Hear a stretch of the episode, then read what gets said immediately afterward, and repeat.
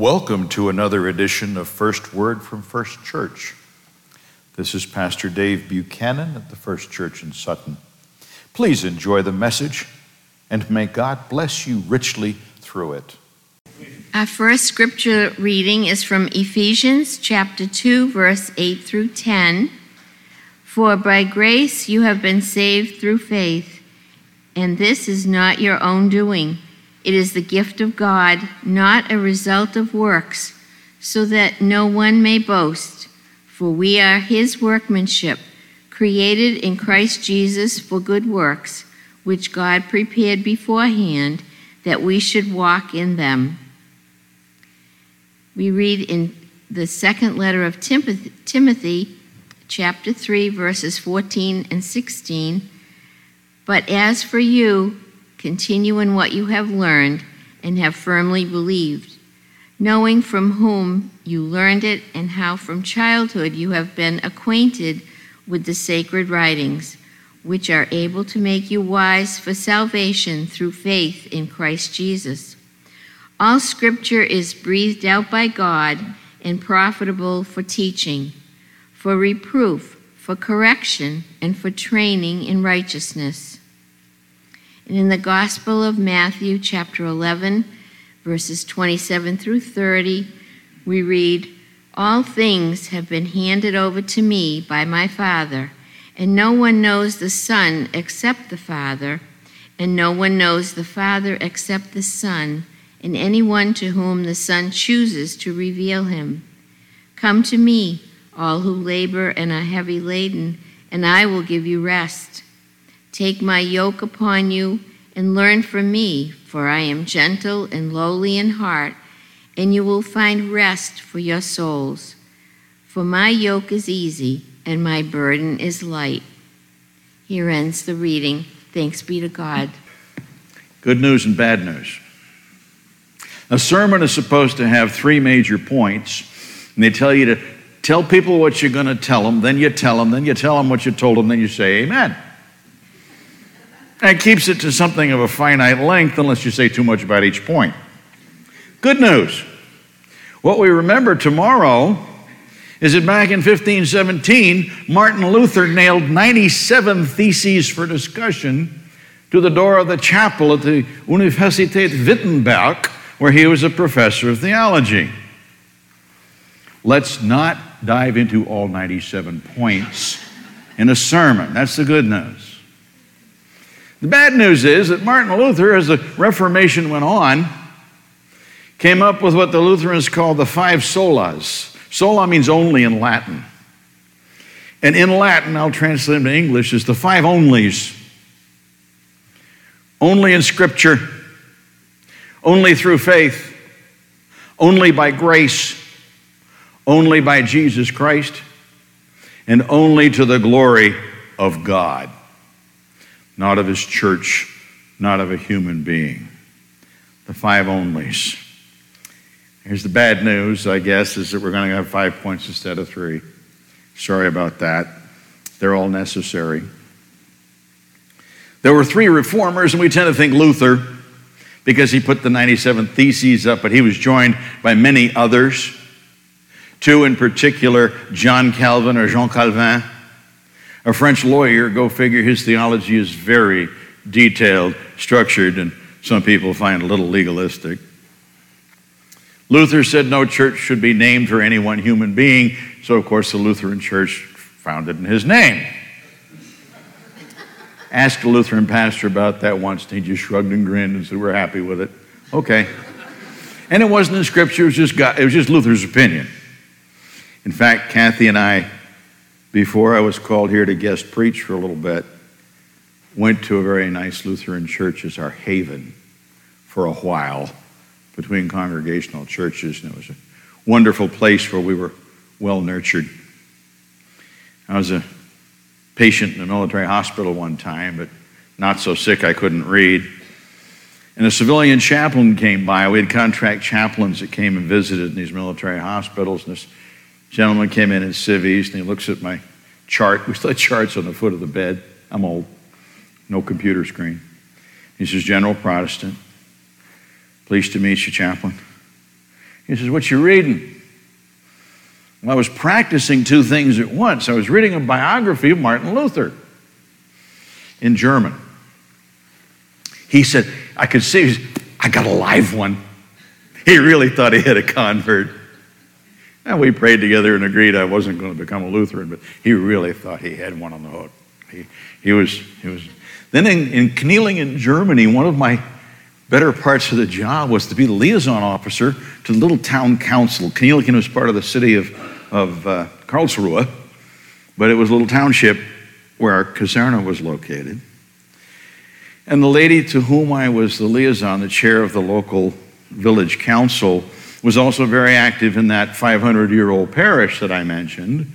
And uh, during that 500 year fest, while we were celebrating with them, and in fact, we were able to host part of it right on our, our post. It was wonderful, the American chapel community with the German church. I said, So in German, I said, So you're Lutherans, right? I'm assuming if they're Protestant, they got to be Lutheran. Oh no, we're Zwinglian. Thank God. I thanked God I had studied comparative religion somewhere in an odd history course and knew who Zwingli was. When Luther was expounding in Germany and Calvin in France, Ulrich Zwingli was paralleling them in Switzerland. And we were not that far north of Switzerland, so this was a Zwinglian church. Not much different. They just read somebody else's history in the process of, of worshiping, we had a wonderful time worshiping with them. I don't remember exactly what order Luther put these in. I should have memorized it. The first one that I'll talk about is sola scriptura, only through scripture. And we hear Paul exhorting Timothy here. Remember, Timothy's a young pastor whom Paul had somehow installed or been part of his inauguration of, of Timothy's ministry in a church. He says, Remember from whom you learned your faith and in another part of the letters, Paul names Eunice, his grandmother, and names his mother as well as the ones who'd brought him up in the Christian faith. And you've been acquainted with the sacred writings. Now, to Timothy and Paul, that meant that Timothy had been raised in the Torah, the five books of Moses, the writings, which were Proverbs, the Psalms, the other books of wisdom, Ecclesiastes, and so forth, and the prophets, both major and minor. So Timothy is well versed in what would have been called the scriptures of the day.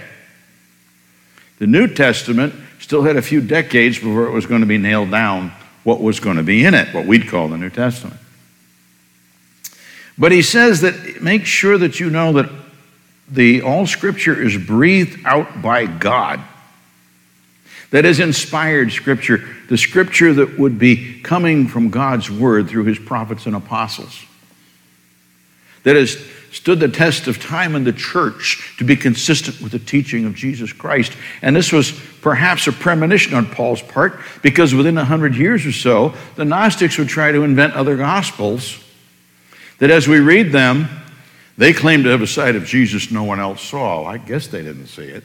It's not consistent with the sides that the people who walked with Christ when he was on earth wrote.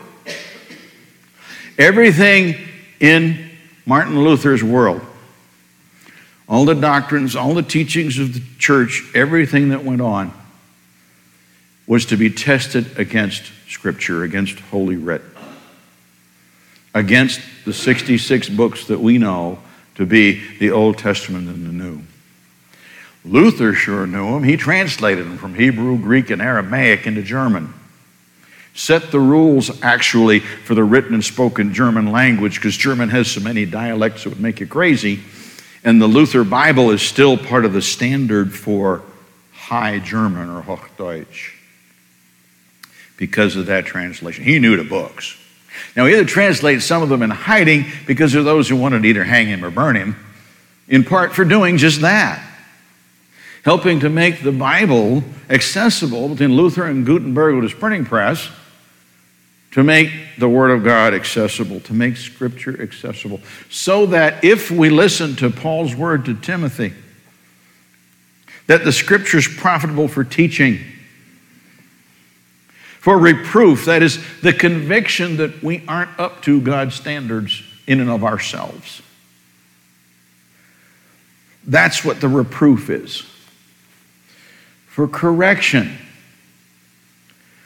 when we take a brother or sister in our arms and whisper in their ear, not quite the right path, my beloved. Let's find God's path. To be done gently, but in the light of God's word. And for training us then in once saved, how do we behave? The training in righteousness. How, in gratitude to God, not because we're made perfect, but because we are saved and made loved, how are we to behave? God's word again. Do you know what a preacher is doing when he preaches this? Every word I dare say from this pulpit, hear it in the light of God's word. Tell your deacons to take me aside if I stray. I don't mean to, but I can fumble too. Any preacher can. Any preaching you hear on the radio through a, a blog or anything you watch on television, Listen to it in light of Scripture. That's what Luther told people then when you hear the church speak. And he thought the church had strayed a bit from God's word. Come on, behave. Sola fide, only in faith. Only in faith in Jesus Christ and through him, faith in God, will we be saved not works. There was a poem extant in Jesus in, in Martin Luther's day that Luther worked against, and, and just, let's just say the gentleman who expounded it was not his friend by the end of the Reformation. Sobald das Geld in den Koffer klingt, die Seele weg vom Fegfeuer springt. As soon as the coin rings in the coffer, the soul springs loose from purgatory. If you touched the right relics and paid the requisite gifts, you could reduce your time spent in purgatory before you went to heaven. Uh, purgatory in Scripture. Neither is the buying your way out of it by what were called indulgences. There are, even in the modern world, for some older folks of some traditions, a little bit of a holdover in the back of the head about buying your way into heaven quicker. Luther got in great difficulty with the powers that were, preaching against that, and it's only by faith, not by particular works, not by particular gifts. Are we to do good works? Yes. Are we to give gifts? We just did. But that's in gratitude for the salvation we receive in faith. It doesn't do the work of salvation, it is a grateful response to God's infinite love poured out on us, that we pour it out on others through those works, through that faith. Only by faith. Say, how do I come to have that much faith? How do I know I got enough faith? You ask for it in prayer and God gives it in grace. Grace, if you look it up in the dictionary, is unmerited favor. It's a gift you couldn't earn if your salvation depended on it. And part of that gift in grace is that faith that, yeah, the mind gets involved. Yeah, the reading gets involved. Yeah, the preaching gets involved. But real heartfelt faith is a gift through the grace of God. And as Luther wrote to, to a woman who, with whom he had a correspondence, and she said, uh, Brother Martin, how do I know I'm really saved? How can I be sure? Dr. Martin wrote back to her and said, My dear lady, you can't be certain. But the fact that you're so concerned is a very good sign. If you're that concerned to want that kind of faith, God is eager to grant it in grace. That gift can't be earned comes through grace.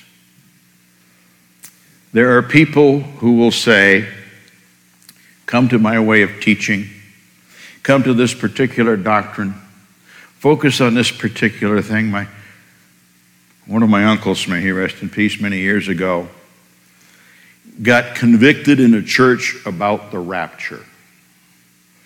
If you want to go nuts, read the book of Revelation and try to figure out the timing of the rapture and what's really going to happen. A couple of pastors wrote a whole series of books and made some movies about it. They weren't bad books, they were okay. I think they added a little detail to what God gives us in His Word.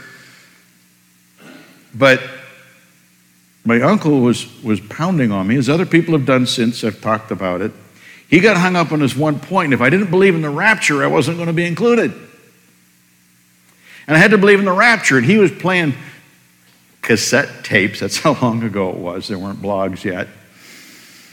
And kind of haranguing me. And he had the bumper sticker In case of the rapture, this car will be unmanned. You ever see those?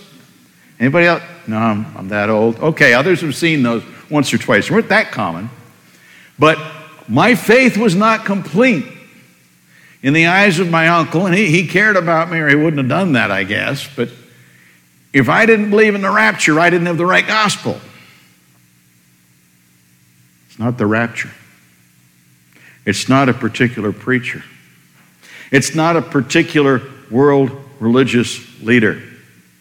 Sola Christe, only in Christ, do we have the image of God the Father, as we hear in Matthew 11.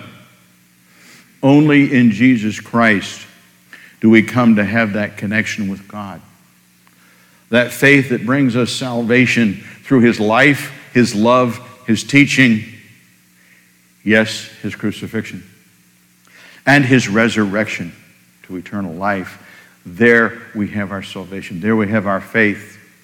People from the outside look at it and say, well, you know, that Christian Bible, that Christian faith, and even the old Jewish faith under the Pharisees is a whole bunch of thou shalt nots. It's unfortunate that some of the wording of the Ten Commandments does start a lot with thou shalt not. And that's what people, well, it's just, it just tells you what not to do. All those thou shalt nots just constrain you from, from what feels good in life or what other people are doing around us or what the, the culture says is just fine only in Christ. And it doesn't need to be burdensome. Now, part of the legend, part of the story in between. Remember in Scripture, the last we hear of Jesus in the Gospels, he's 12 years old and he misses the family movement home from a holiday in Jerusalem. And mom and dad have to go back and fetch him. Where is he at the temple? Answering questions of the, the scribes and the Pharisees and the elders of the temple, and astounding them with an insight. Well, it's his father's word after all. Of course, he knows that it, he was there when it was written and spoken. But in the between years, we think, we believe, we, the stories are that his foster father Joseph was a carpenter. Logically, in a little town like Nazareth, son would follow father in the trade. If you've ever watched the series The Chosen, and I commend it to you on television, it's through, through an app, it's free to watch. They ask, they ask a gift to support the next year's season, but it doesn't cost you to see it. And in that series, they show Jesus as a carpenter teaching the children to make wooden toys. You, Okay, good. I got at least one enthusiastic nod of somebody else who saw the, that, that episode. Beautiful episode, wasn't it? I'm so excited for season three. Looking for season three. I'm with you. Jesus was renowned as a carpenter, and it's believed perhaps that one of the signs they might have hung in front of Joseph and Son Carpentry Shop was the easiest yokes in Galilee. My yoke is easy, my burden is light. Easy in terms of a yoke. A yoke was often in tandem, could be single, but usually a tandem for two oxen or two donkeys or match set. It's hard to mismatch the animals because of the size. And if yoke was easy, you scratch your head and say, pulling a yoke does not sound like an easy chore, even for an ox or a pair of them. Easy means well fitted. You didn't buy a yoke off the rack and expect it not to chafe your animals, which would make them pull tentatively, and it's a mule, they balk against it, or a donkey. An easy yoke, you bring the critter, the carpenter cuts it out, he sands and he finishes, and you, you bring the critter for another fitting. It's like a wedding dress, doesn't it? But anyway, or a nice suit. But they bring the, the critters, and that yoke is fitted until it's easy, until it doesn't chafe, until it allows for good hard work without hurting. It's not a bunch of thou, shalt nots. It's a light burden and a well fitted yoke. It's a chore well fitted, fitted to you. That's the burden of Jesus. I know I'm going to make some people think of a song. It's an old story of a Scottish preacher, and he sees a little boy who has his younger crippled brother on his shoulders as they walk along a city street. And he says, It's quite a burden you're carrying, lad. Kid says, Father, it's no a burden. It's me little brother. Uh, if you're not thinking of he ain't heavy, he's my brother, I have failed. Because that runs through my head every time I read this story. That's no a burden. That's my brother. So is the yoke of Christ. It's not a burden. We are brothers and sisters in Christ, and we are called to carry that burden. The yoke is easy, the burden is to be light. That's Christ. Scripture, faith, the grace that gives the faith, the Christ who is the focus of that faith and of our salvation, and then only, sola, only to the glory of God.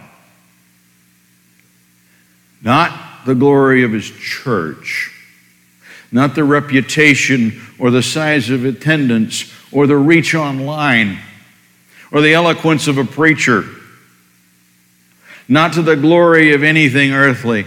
All glory in God's church, all glory in the works of a believer, all glory that we can try to generate is not earthly glory.